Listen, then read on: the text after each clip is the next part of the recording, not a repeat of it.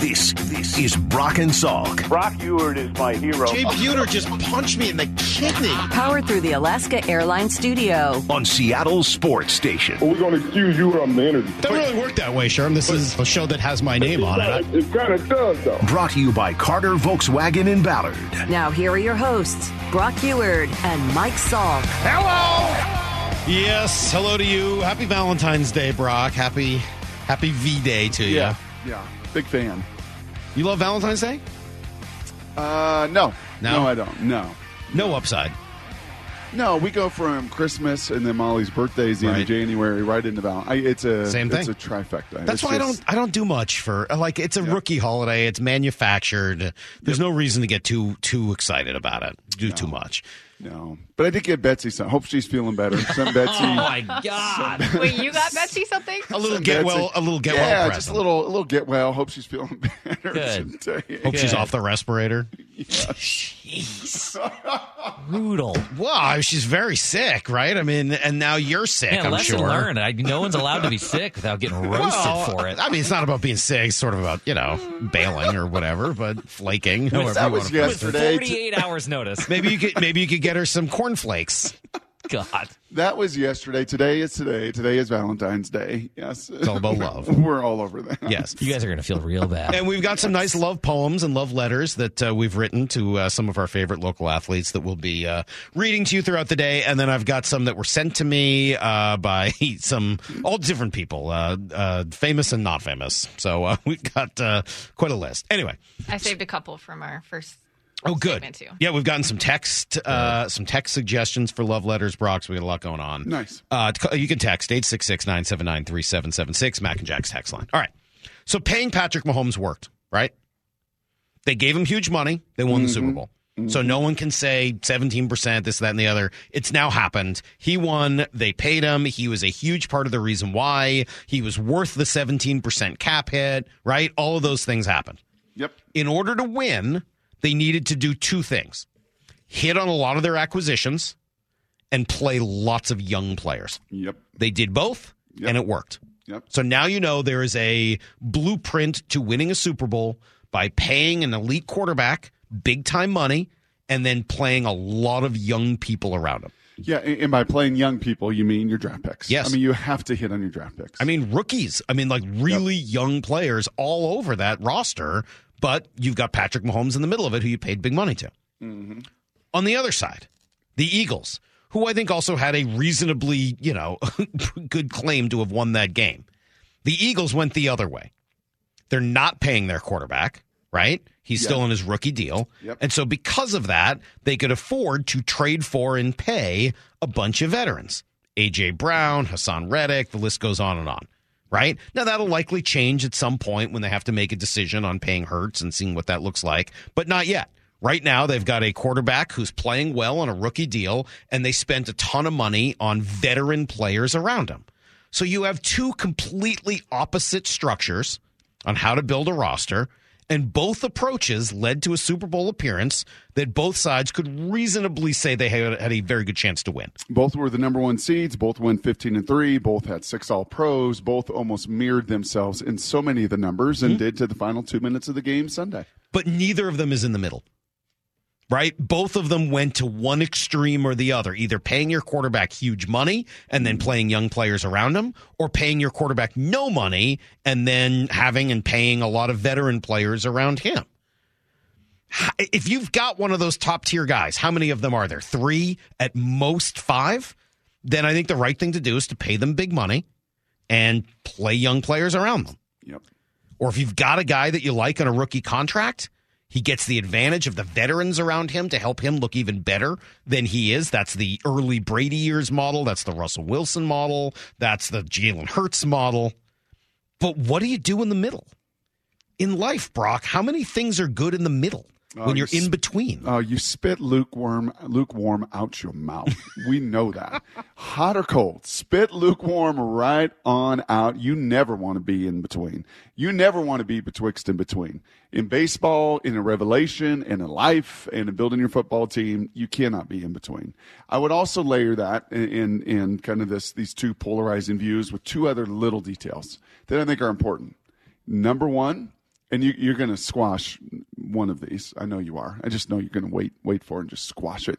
But number one, you've got to have conviction about your quarterback. I mean, you have to have a belief and a conviction. Mm-hmm. Chiefs went up and got theirs. They paid him. He's their M V P. Jalen Hurts was taken in the second round. Okay, and you can say, wow, they tried to trade for Russell. That's fine. They had a conviction about Russell. But they, you know, and, and it ultimately didn't work out. But they drafted Jalen Hurts when they had Carson Wentz. Right? And a lot of folks, yours truly, was like, I don't really get that. I don't really understand it. Well, you know what? They knew Carson better than anybody else knew Carson, and they knew Carson wasn't the guy. Mm-hmm. And so you better have a, in this league, you better have a real conviction. You can't also be lukewarm about your quarterback. And then lastly, with those Chiefs, your dependent players better be protected. So all of your young players that you're going to play, if you're, you're going to play them and you're going to draft them and you're going to play them at corner and at safety and at linebacker, guess what? They better be protected by Chris Jones and Frank Clark and a D-line that can make their job a little easier, right? You're going to have a dependent and play young running back or receivers, then you better have uh, linemen that are good mm-hmm. and can protect as they did Mahomes this time around after facing Tampa a few years ago and realizing Superman can't fly without a cape, and that cape is his lineman. They paid Joe Thuney. They drafted Creed Humphrey high. They traded for Orlando Brown, right? So you better, if you're going to go down that road and pay your quarterback, then your players up front, They, they better be lights out, mm-hmm. and, and you better invest in them because the dependent guys behind him, behind them, unlike the Seahawks when they went that route, right? And they tried to go cheap on the O line and try to go volume on the D line. Uh-uh, doesn't work. Did, didn't work. Didn't work from the inside out. So you go down that route and you pay your quarterback. You better be really good at the line. I'm not poo-pooing any of those ideas. Oh, okay. Well, I thought the Jalen you might poo-poo a little bit because they tried to trade for no, Russell. No, I'm not going to poo-poo that. I think you're right about that. I mean, they did draft him when other people didn't think he was worth it, and ultimately they committed to him. It took them a little while to do it, yep. but they did this year, and they designed an offense that fit him perfectly and everything else. No, I think they had a very strong commitment to Jalen Hurts. I'm right there with you, but I don't see how the middle ground is successful. Mm-mm. And so I, I I don't know what you do if you're the Seahawks right now. There there is no franchise elite quarterback available. There's no, unless you believe in Lamar. And if that's the case, then you should go all in, get him, pay him, build around him, and try to mimic what the Chiefs did. You'd be giving up some of the draft capital, right, that they that's used to, to build those young giving, players. You'd be giving up a lot of it. Are you sure?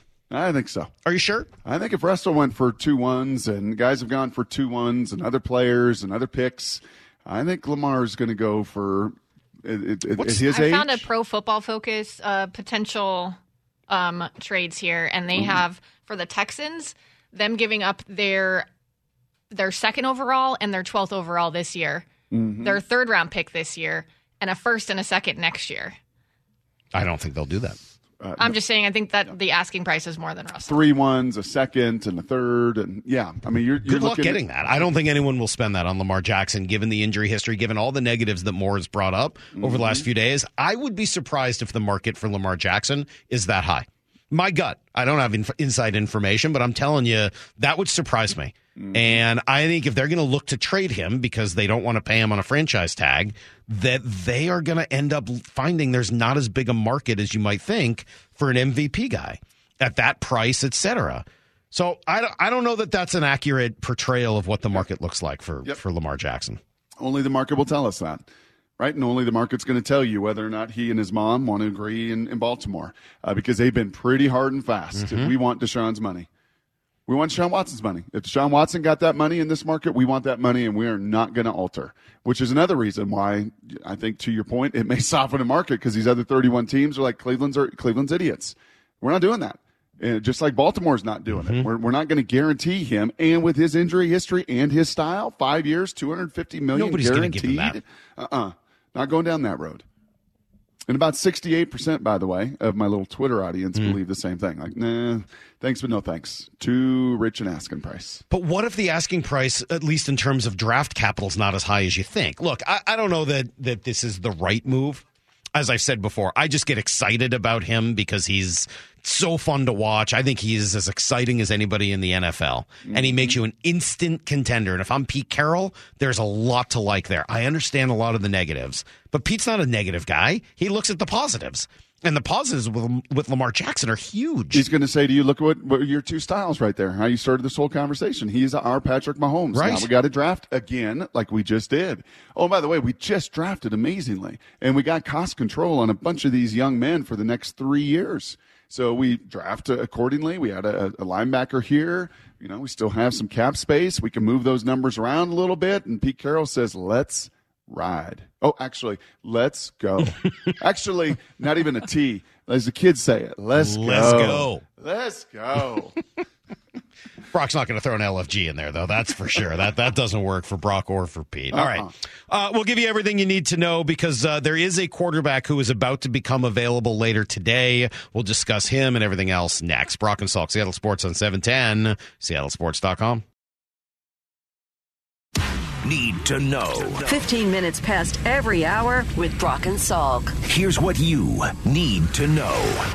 Up first. Well, the first shoe of the offseason is expected to drop today. The Raiders inevitably will cut Derek Carr.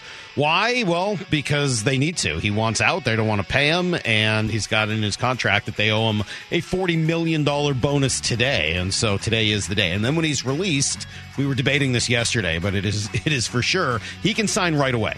He doesn't yep. need to wait for free agency at that point to start in March. He can sign with a team right away, so he gets a huge head start on anybody else who is looking to sign as a quarterback. He's going to set the market, whether it's forty million dollars, thirty-five million dollars a year, whatever it is. That's a marker that'll be used in the Geno Smith negotiation. And, oh, by the way, you talk to K J Wright, he's got a lot of nice things to say about Derek Carr. If we cannot get Geno done, um, I like him over Drew Locke, and I was with Derek Carr last year.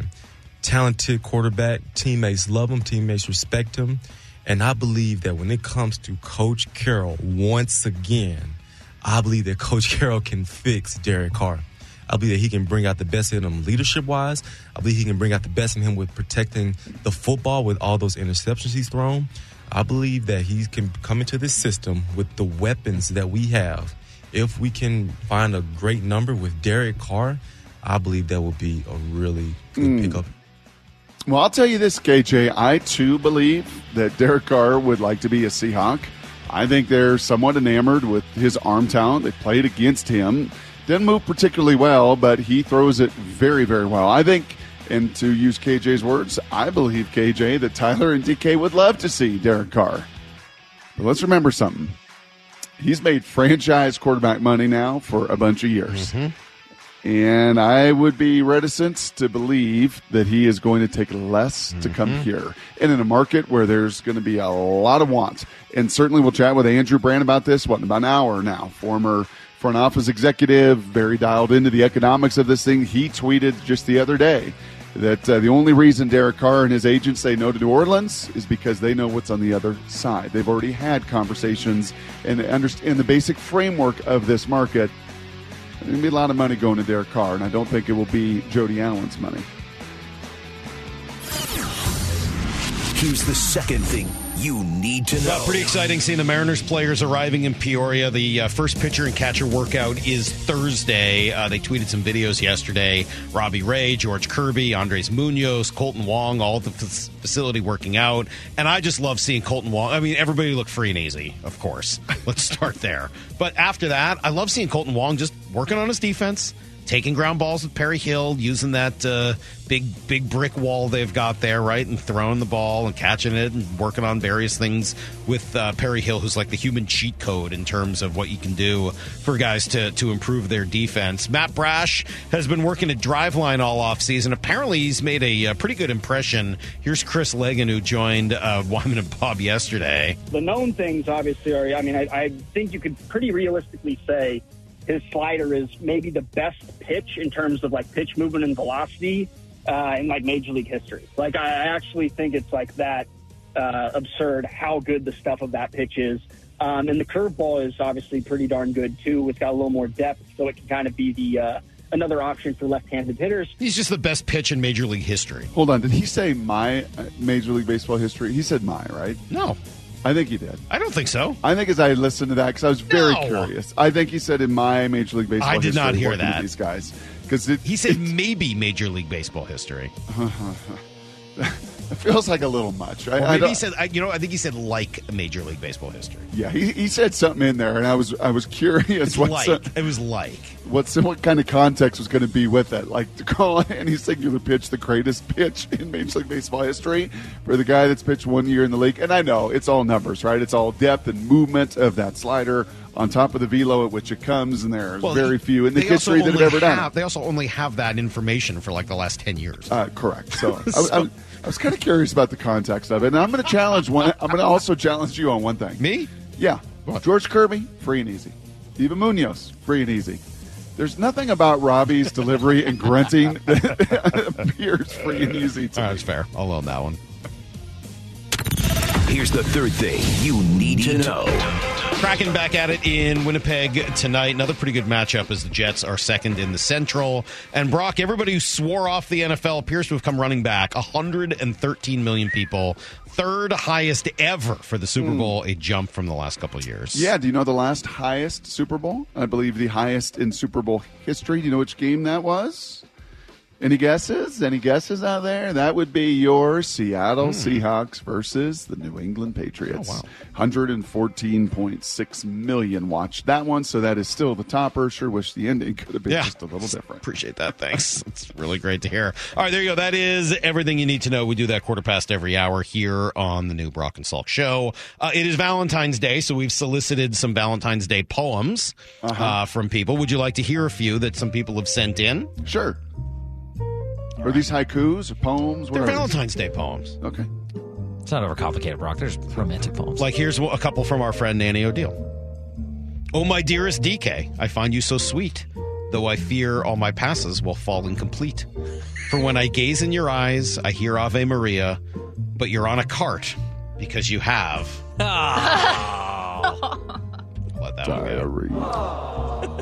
My love burns timeouts with a sense of impunity and sees each disaster as a cool opportunity. Too old for the game? That's what they were saying. We need a new coach. The smart twelves were praying.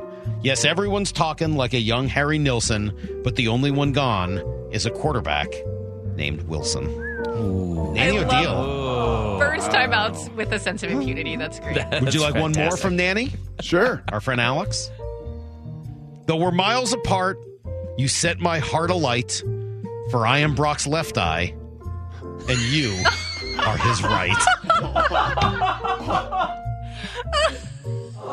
Confession. I heard. I read that last night while brushing my teeth upstairs.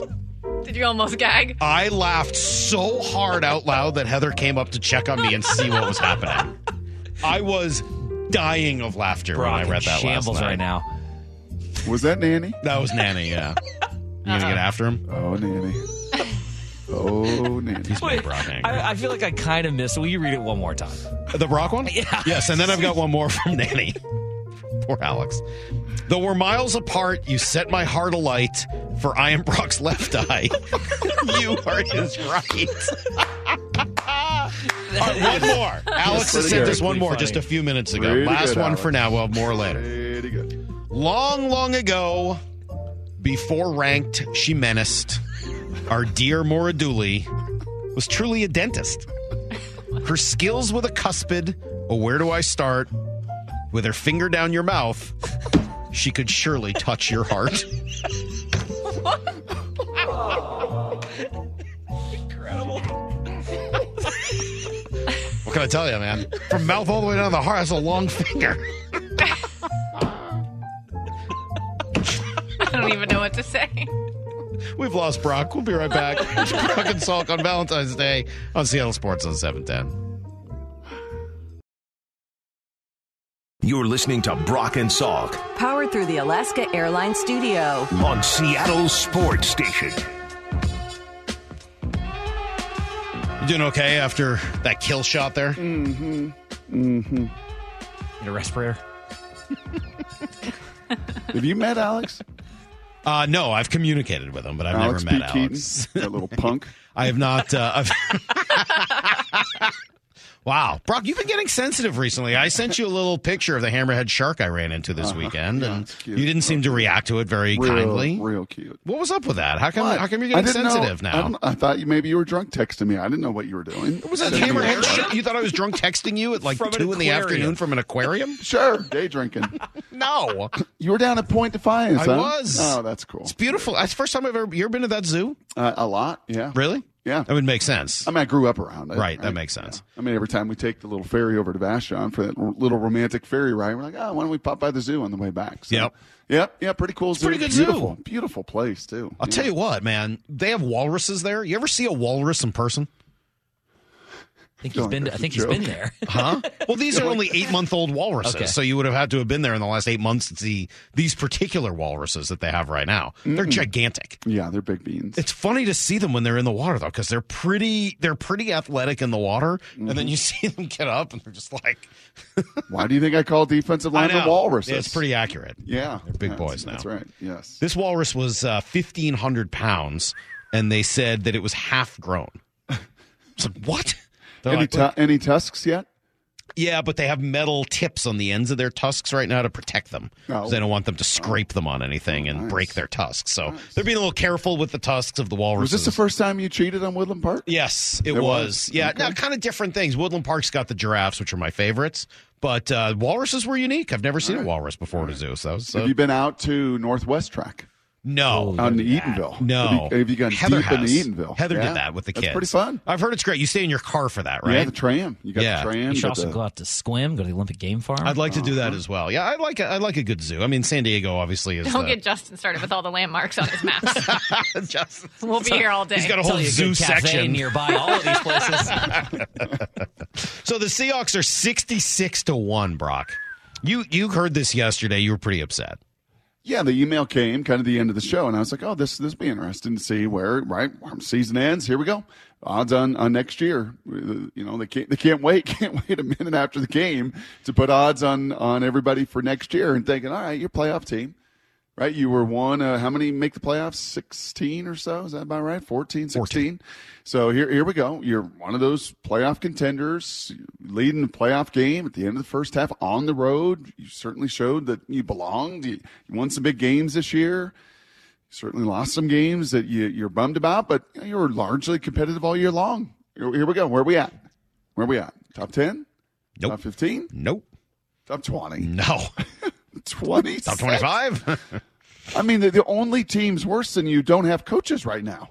Right, I mean, Arizona is down there. Houston, obviously, coming off their debacle of a season, is down there. Third coach in three years. Indianapolis is down there, and then you're basically tied right down near the bottom, mm-hmm. sixty-six to one. Yeah. Why? So I spent some time thinking about your question. Why is that? Right? You you gave us some some mild homework last mini. night. I called it mini mini homework, and so I, I did a little I did a little thinking about this. I, I didn't really do any research. I just did some pondering, and I kind of came up with two reasons to answer your question. One, because Vegas is about betting, not ranking.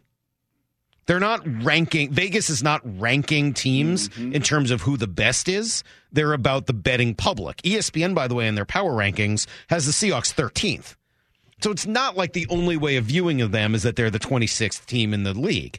The public, who is who drives, you know, where, where they're going to put those numbers, doesn't believe in Pete Carroll, doesn't believe in Geno Smith, and it's not like there's a huge national presence of Seahawks fans to drive up the price like you might get with Steelers fans or whatever. Mm-hmm. They just don't have that kind of national presence. So they're a good team, but they're very unlikely to win the Super Bowl next year. And so those numbers are going to stay, you know, pretty low.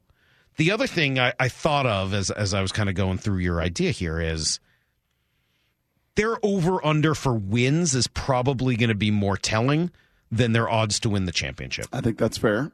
Right? I think, I think they will be an over-under. I think their over-under on wins will be higher than their odds to win the championship. And you know what? That makes sense to me. I think the Seahawks, once again, if they bring back a similar team next year, draft picks, et cetera, just based on what we know now, the assumption that Geno is back, I think they can win nine or ten games again, but I don't think there's a chance they can win a Super Bowl. Mm-hmm. So they are sort of, you know, there are other teams, for whatever reason, there's a path to a Super Bowl, even if they may not be great. You can see the opportunity for if this and this happens, then bam. It's hard for me to see how in one year the Seahawks make it to a Super Bowl.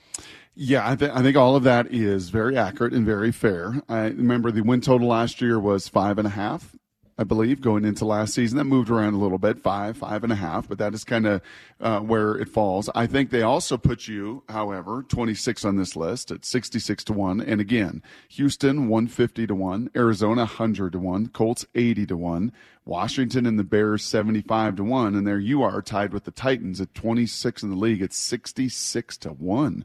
And I guess Carolina's also sixty-six to one. But I think they also look back at this year. This is about moving ahead.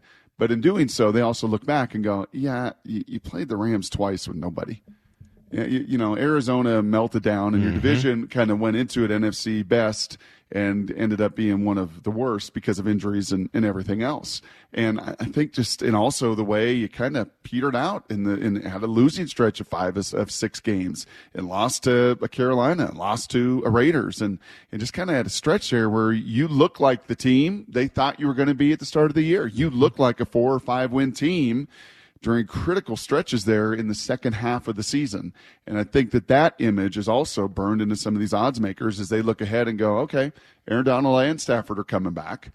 Yeah, Arizona's, you know, going to be bad still, but 49ers aren't going anywhere. The majority of their team returns. Philadelphia's not going anywhere. Some of these teams are going to be strengthened around you. Your schedule is going to be a little tough next year. And yeah, we just we don't we don't see a path right now to the Super Bowl. Well, I don't either. I, I mean, based on what we know. Now, that doesn't mean that you can't do some big things in the offseason, but short of taking some big swings, I see the Seahawks as a decent team next year. Maybe a okay. good team. Okay. But then without back, big okay. swings, it's hard All for right. me to see how then, they make a Super then Bowl. Then back to year. the start of the show this right. morning. Okay. So take that information, take that intel, take that little tidbit, and mm-hmm. go back to the start of the show then. If if Geno Smith comes back at thirty million dollars a year, are you not middle of the road? Are you not right lukewarm, right smack dab in the middle? That's exactly where you are. And is that and is that a path to a Super Bowl? No. Okay. So then then you do have to consider, do you not, uh, really going one of these two routes? Yes. And going the Drew Locke route or going the Lamar Jackson, Derek Carr route? Yes. That's, that's what I've been saying for weeks now, and, I, and I'm going to keep beating the drum. So your percentages.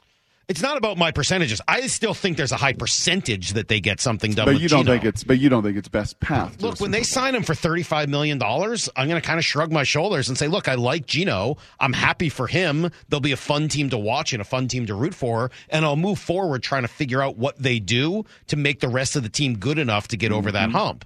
But I think they'll have made their life harder, and I think that stinks for Geno Smith, who is who's done great over the last few years.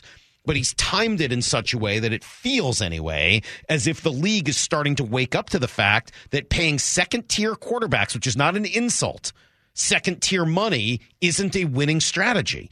That you either want to pay first-team, first-tier quarterbacks big-time money or not.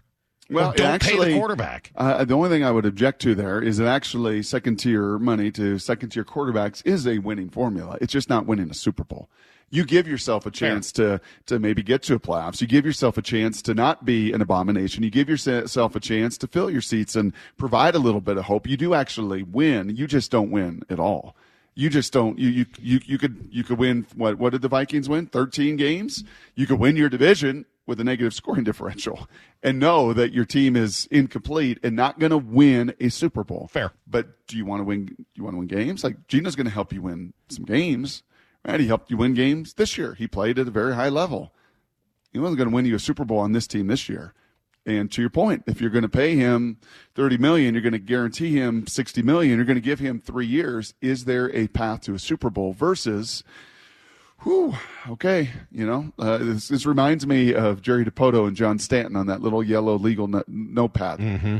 right? When they decided, all right, men and women, what are we going to do here? Pull out your legal pads. Give me a path. Give me a path to a World Series. And do you see it? And do you see it with Felix and Robbie and going this route? Or do we have to tear this thing down? Well, and I guess then that's the question. What is, what's the goal? Is it to be a good team or is it to be a great team? That's right. And I would certainly hope the goal is to be a great team. So, yeah, I, you know, Brock, as we've talked through this, I guess I haven't come out and said it outright. But, yeah, I would be against paying Geno Smith anywhere more than twenty-five million dollars a year. Mm-hmm. And and even at twenty-five, I think it's like you still got to go draft somebody. Like, I, I think you got to pay if you, if it's twenty-five, okay. I don't see why Geno would accept that. But if it's twenty-five million, I'm I'm one hundred percent on board. That sounds great. You can do whatever you want while paying twenty-five million dollars. That is not huge money at this point for a quarterback at all. Mm-hmm. But once you start getting over that, mm-hmm. once you start do, do, you know drifting into the thirty territory, mm-hmm. I think I'm against it. I, mm-hmm. I, I really am, because I, I don't see how you can structure your team either in either of the ways that the two Super Bowl teams just did, either with a guy making rookie contract money and a ton of veterans around him, or a elite franchise quarterback like Patrick Mahomes with a lot of young guys around him. Yeah. I just don't see how you do it.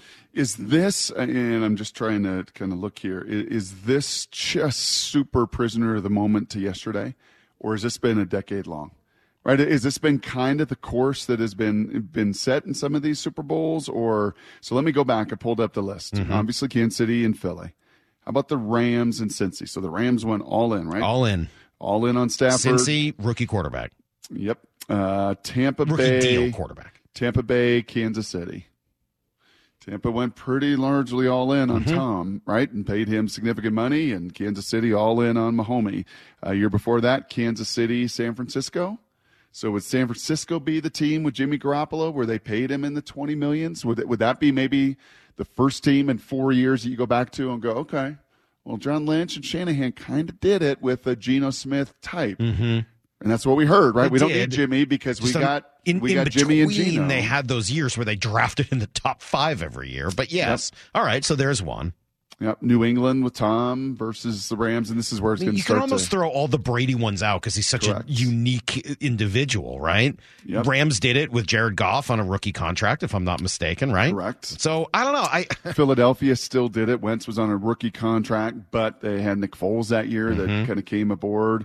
Atlanta had Matt Ryan and Brady. Yeah, you're right. It's kind of hard just simply because Brady dominated so many of these. But Cam Newton, Carolina went all in. Denver went after and got Peyton Manning. So you got to have just a full, strong conviction about your quarterback. Yeah. You can't be betwixt and between. And where are you right now? Betwixt and between. Yep, betwixt and between. But where am I right now? It's Valentine's Day. And where I am is roses are red, violets are blue, Seahawks were good, twenty-three is true to the blue. Bam! Take that, Nanny. twenty-three? Like yeah. two thousand twenty-three? Yes. yes. That's your big poem? Sure. Who was it to? You. Me? Why are you? I don't want that poem. I want this one from Brandon in Sacramento. It's Valentine's and Salk's feeling inferior. He's looking puffy with his bloated exterior. Ouch. It's okay, Jeez. Salk. Heather loves you with all her heart, even as you stuff your face with another Pop-Tart. Pop-Tart. Yeah. I knew that was going. Time Did for you write a Valentine to Pop-Tarts? Sure. Special Valentine's Day. They're red. They're perfect. A good strawberry Pop-Tart today. Throw one down. Let's do some Blue eighty-eight. This is Brock and Salk's Blue eighty-eight. Blue eighty-eight! Blue eighty-eight! Hot, hot. We take you to the field as Brock Hewitt breaks down three football questions as only he can. Now here's your hosts, Brock Hewitt and Mike Sock. All right, Brock, we asked about this last week. I'll ask you again. Where's the Pac twelve at with their rights deal? Uh, yeah, well, yesterday, uh, you're. What what is the old? Isn't there an axiom, kind of an adage about you're either doing or you're talking? You're either talking or you're losing. If you're talking, you're losing. Yeah, they're just talking. They're just talking right now. So they're and, losing. Yeah, and there's starting to be some heat cranked up, right? The John Wilners, the John Canzanos, the the strong reporters on the West Coast are like, where is this deal? Where's this deal? We had our alumni meeting right around the Pac twelve title game. A lot of optimism. A lot of people want to be at the table. Hey, we're not going to be the Big twelve. We're not going to be the Big ten, but we're not going to be the Big twelve. We're not going to settle. We're not going to set the floor. The Big twelve set the floor. Big ten has the ceiling, and we're going to be right in between. Okay, well, where is it? Hmm. Right now it's J- January's passed. Now we're mid-February. So yesterday the conference finally has to stem the tide a little and puts out a, a note from – all the ten presidents and chancellors and the board saying we're in good shape, we're in, we're unified. You're gonna like what we're what we got cooking. Okay, we'll stop talking and get to doing and get that deal done. When's that gonna happen? Don't know, and don't know if S M U and San Diego State need to be tied to this thing as well, if that's kind of holding it up, that maybe the streaming services, maybe the Amazons, the Apples are saying, hey, We can't do ten. Mm-hmm. Right? We're, we're, we're, we don't we don't have enough. Ten's not enough inventory. Go get us a couple more markets. Go get us Dallas. Go get us Southern California with S C and U C L A leaving. But, but those aren't re- – I mean, getting – getting that's not really Southern California.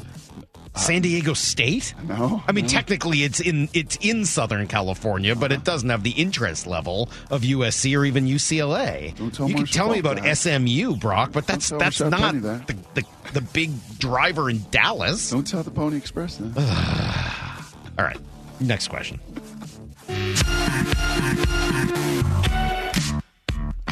So when it comes to Lamar Jackson, we've been sort of debating and throwing his name around a little bit. If you are the Seahawks, are you interested? I'll tell you, you got a little secret weapon here. Think about it. Think what's happened and transpired the last few weeks. Not that they did this intentionally, because Baltimore had to approach you. But what, what and whom did Baltimore approach? Your Q B coach. True. And Dave Canales. Yes. So we kind of spun that like, hey, man, Dave Canales is a people person. He's a relationship builder, right? Look what he did with Geno. You certainly know that that's what Baltimore's thinking. Mm-hmm. And he went out for a second interview. You know what Dave Canales gained in those two interviews? Pretty darn incredible intel inside those walls and buildings that you would have never gotten unless you interviewed. Yeah, you've played against Lamar Jackson. You've watched Lamar Jackson. But you know who really knows Lamar Jackson? The Baltimore Ravens. And the fact that Dave Canales has been out there for two interviews, if he doesn't get the job, and I don't know if Baltimore's made their decision yet or not, but when Dave Canales comes back and is employed by the Seahawks, do you know what he's got? He's got more intel on Lamar Jackson than the Seahawks would have ever had without him interviewing. So I'll throw that into the little blender wow. as well. I like that. I yeah. like that. That's a that's a good that's a good point. That's right a deep, there. I think, I think the kids call that a deep cut right there. That's a that's deep a, cut. That's a pretty deep cut right there. I don't I was, think that's what that means, but okay. Number three. Uh, Brock, you've told us about the uh, deepest positions at the combine Which here in are? a couple of weeks. They are uh, edge rusher and cornerback. There you go. Boom. What's the most intriguing position group, and is it tight ends? Nope. Intri- uh, tight ends is one of the deepest. Oh, okay. I don't like this receiver group. The D tackle, the interior D line, not great. Interior O line, not deep. The most intriguing is the running back room. Daniel Jeremiah is saying it's one of the best that he's looked at. Lewis Riddick last week with us saying, hey, star of the Senior Bowl was this little running back out of Tulane that I saw during the season that the rest of the country, Spears, got to see during Senior Bowl week. Throw in Bijan Robinson and some top-end talent. You throw in middle-of-the-road talent. And, oh, by the way, one of those young rookies that we talked about with the Chiefs, they weren't all just in the secondary. There was a kid that ran four three eight Pacheco out of uh, out of Rutgers that went in the seventh round. Mm-hmm. And this is this is who this really affects is Rashad Penny. And any of the free agent running backs out there, especially Rashad, with yet another injury-riddled year. But I can give you five or six running backs, Salk, that I'm like, ooh, I like him. Chase Brown, Illinois, I like him. Zach Charbonnet, U C L A, I really like him. That, that kid out of Tulane, I like him. Mohamed Ibrahim, tough name to pronounce, by the way, because it's not what it looks like. That dude is a physical, downhill, absolute thumper. Kendry Miller, T C U, I really like him. Hmm. Deuce Vaughn, late rounds, I really like him. There's like six or seven for me where I'm like, ooh, I really like that guy. He's going to be a good N F L player. And that running back room, very, very intriguing. And Mister Rashad Penny, probably a little bum from a market value standpoint because there's a lot of young thoroughbreds in this running back class. All right, there you go. That is today's Blue eighty-eight. We do that seven forty-five every morning. So let me ask you then, when you when it comes to this quarterback class, since we're just talking through the draft a little bit, who is your favorite dark horse quarterback in this draft? So I'm not talking about the three or four guys that are going to go in the top five or ten. Yeah. Once you get outside the top ten, guys that would be available certainly at twenty and possibly in the thirties. Who's your favorite? Is it D T R? No, he's he's nowhere near that high. He is he has been so up and down, and he's so emotional, and there's just some things there that he's little – No, I mean, he's nowhere near in the twenties, thirties, second round. I think he's, I've not even seen him in the top six. I think Jake Haener has passed him with his Senior Bowl. So, yeah, no, so I, I he's right. not. Is yep, it Richardson? He's, he's third or fourth round. Richardson's a guy now that's, he is, as I was just reading, Dane Brugler uh, from The Athletic yeah. put out his top one hundred players. He is the most traitsy of any of these guys. Like, if you want Jalen Hurts traits, right? Strong, physical, fling it all over the yard. But not a game where he threw for over two hundred fifty, nor sixty percent mm. in his career. Like, Josh Allen did that. People were like, oh, well, Josh Allen, he was super. Yeah, Josh Allen was inconsistent. He also played in a wind tunnel at seven thousand feet in Laramie, right? Not not in the swamp and in the S E C with the best of the best stuff. So, but but traits, he's the most traitsy in the okay. twenties. Don't think he's going to get to the twenties. Really? You think somebody just says, screw it, I'm in, and they're going to take him earlier than that? Yep. Okay. Yep, because of what you said. Like, I want a, re- I want a r- rookie quarterback. That's, yep. how, that's one of the two ways you do it. And if I can get him in the in the teens or twenties or, or you know whatever, even ten, good. Let me go. Is there anybody else in the tw- in the thirties that you like? There's an intriguing guy out of Tennessee by the name of Hendon Hooker that is very also traitsy and very intriguing. And had he not torn his A C L, right, and he would have finished, he may have won the Heisman Trophy. Hmm. So he would have been a very, a very different narrative. Now, coming off of an A C L, midseason, late in the year, probably not going to play for you in twenty-three. But is he somebody that's that you take in the late second?